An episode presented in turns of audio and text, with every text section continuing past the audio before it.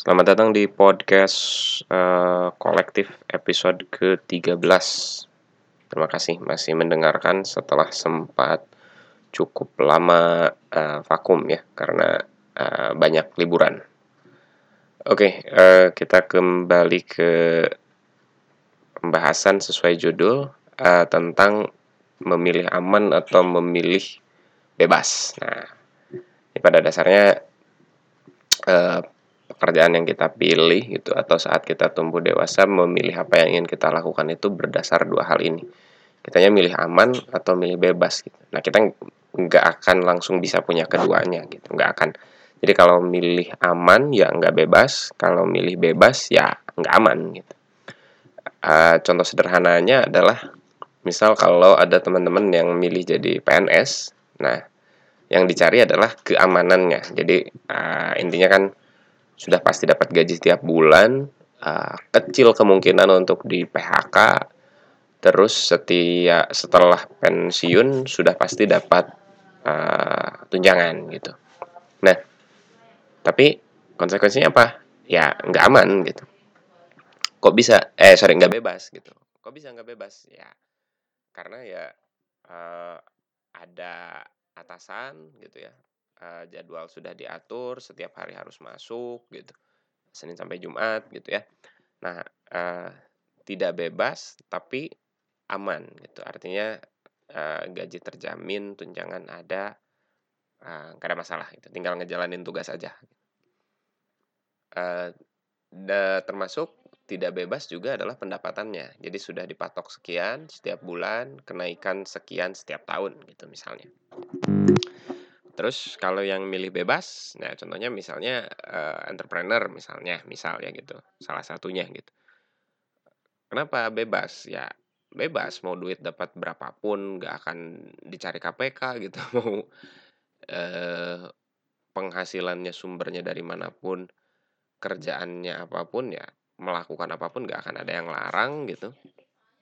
Tapi konsekuensinya apa? Yang nggak aman gitu. Jadi bisa aja besok usahanya bangkrut uh, ada inflasi atau ada hal-hal yang tidak terduga misalnya kayak covid kemarin banyak banget tuh pengusaha yang gulung tikar gitu. Tapi itu konsekuensinya. Jadi kita milih aman atau milih bebas. Nah ini adalah balik lagi ke self awareness ya ke kesadaran diri kita. Kita ini lebih le, ingin lebih memilih yang mana gitu. Stabilitas gitu kita lebih suka itu. Atau misalnya uh, freedom kebebasan gitu. Uh, terus kita juga nggak perlu terjebak gitu ya dengan omongan-omongan para motivator lah misalnya tentang apa itu kebebasan finansial terus misalnya enaknya jadi uh, apa pengusaha gitu misalnya kayak gitu uh, atau sebaliknya gitu misalnya oh enak jadi PNS punya jabatan dan seterusnya. Itu itu permainan pikiran aja gitu sebenarnya. Yang terpenting tuh kita tahu uh, posisi kita tuh uh, seperti apa dan kita karakternya yang yang mana gitu. Jadi orang-orang yang biasanya mengglorifikasi soal jadi pengusaha misalnya ya, jadi pengusaha enak dan seterusnya itu ya biasanya emang dari lahir udah kaya dia gitu. Orang tuanya memang pengusaha juga terus dia tinggal nerusin usahanya itu gitu um, nggak ada yang aneh sih gitu. Memang memang sudah sewajarnya kalau memang itu terjadi gitu. Uh, pada nyatanya sebenarnya misalnya ada yang kerja di swasta gitu ya 9 to 5 ya. Kerja jam 9 pulang jam 5 bahkan lebih gitu. Itu juga bagus-bagus aja gitu. Yang penting kan kita tahu uh, harus ke mana kita mengalokasikan dana kita gitu. Kapan kita harus invest. Atau misalnya kita punya passion project di akhir minggu gitu dan seterusnya gitu. Itu juga aman uh, bagus-bagus aja gitu kayak gitu sebetulnya. Uh, pun mereka yang mengglorifikasi atau me, tidak menyukai uh, usaha atau kelas pekerja lah. Misalnya um, pengusaha itu jahat misalnya doktrin-doktrin seperti itu apa menjadi kaya itu tidak peduli pada orang miskin misalnya dan seterusnya. Nah itu juga uh, bias ya. Jadi banyak terlalu banyak variabelnya. Kita tinggal lihat aja ini uh, orangnya seperti apa gitu. Tapi yang terpenting adalah sikap kita gitu. Bagaimana kita kita mau menentukan posisi kita di mana gitu. Kalau kita mau ambil posisi yang aman ya kita tahu konsekuensinya. Berarti kita harus nyaman untuk bekerja setiap hari, harus nyaman untuk, eee, misalnya punya batasan-batasan gitu.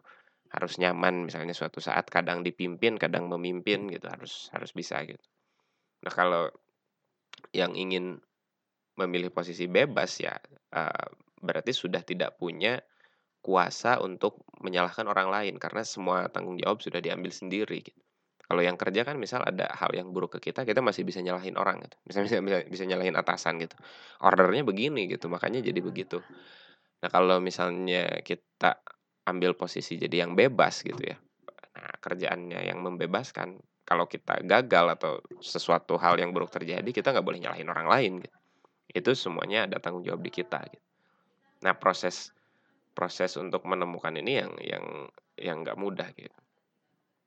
Karena kalau misalnya kita sudah di tahap tertentu ya, yang mana saya juga belum sampai ke sana gitu, mungkin kita akan mencapai dua-duanya, ya bebas ya aman gitu, pada akhirnya gitu ya. Mmm, tapi di awal ya mungkin kita harus tentukan dulu posisi kita ada di sebelah mana gitu.